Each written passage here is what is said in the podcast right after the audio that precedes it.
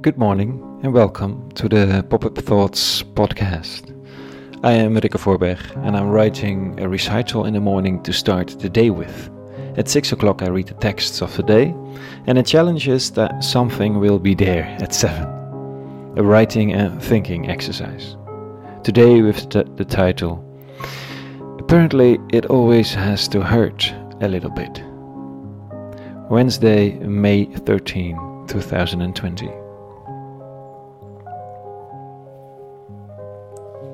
My kickbox trainer used to say it all the time only when it hurts, you're gonna train the muscles.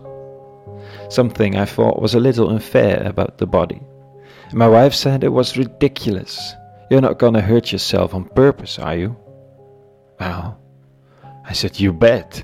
People even pay someone, a trainer, to hurt themselves. That's how sport works.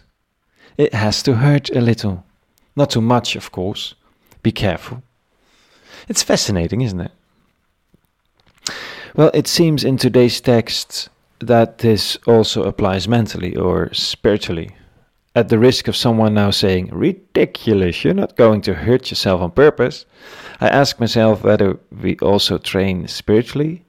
And do you do so with orders barked as a kickbox trainer does?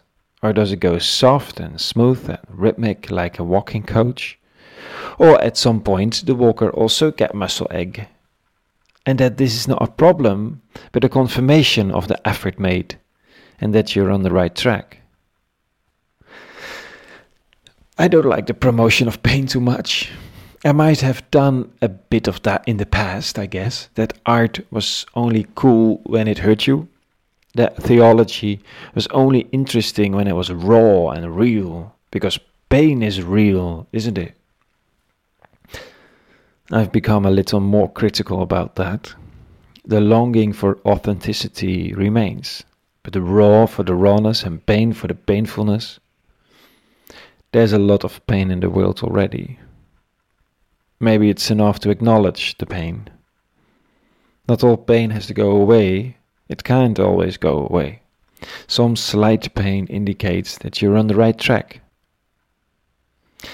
But how to distinguish and where does the thought comes from that what seems to apply in a gym also applies in spiritual life? Today I read this in the ancient texts of Christianity, a fragment of Jesus of Nazareth, as he says, I am the true vine, and my Father is the vintner. Every vine of mine that does not bear fruit, he cuts away, and every vine that does bear fruit, he prunes so that it bears more fruit. It can be interpreted very fundamentalistic. A lot of that happened in history. If you say you're not Christian or you don't believe in Jesus, you'll be cut off. Too bad. To hell with you.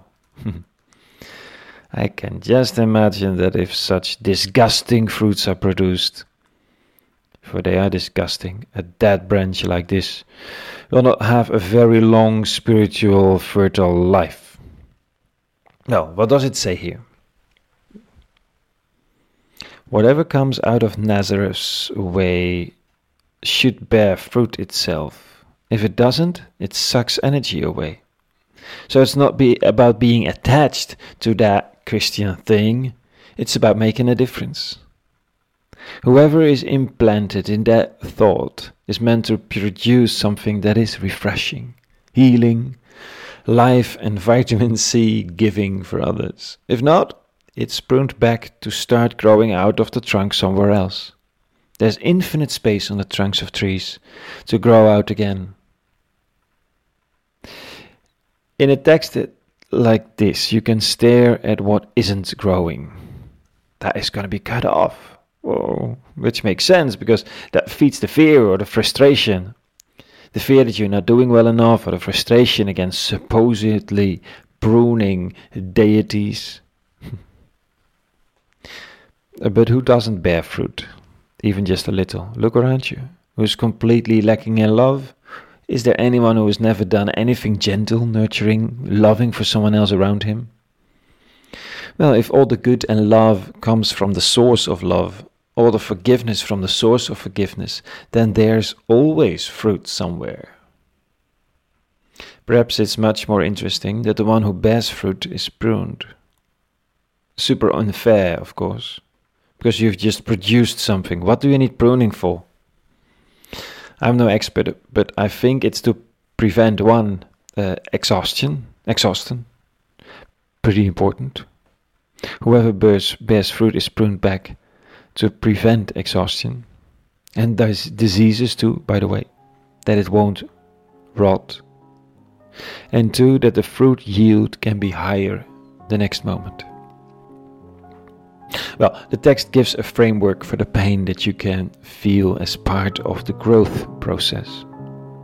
If everything went by itself, then exhaustion and rotting are lurking.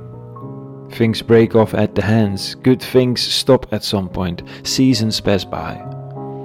And that is painful, but not necessarily sad. It's the preparation for a new season, a next step. I like it. Somehow. A very good Wednesday today, and peace, and all good.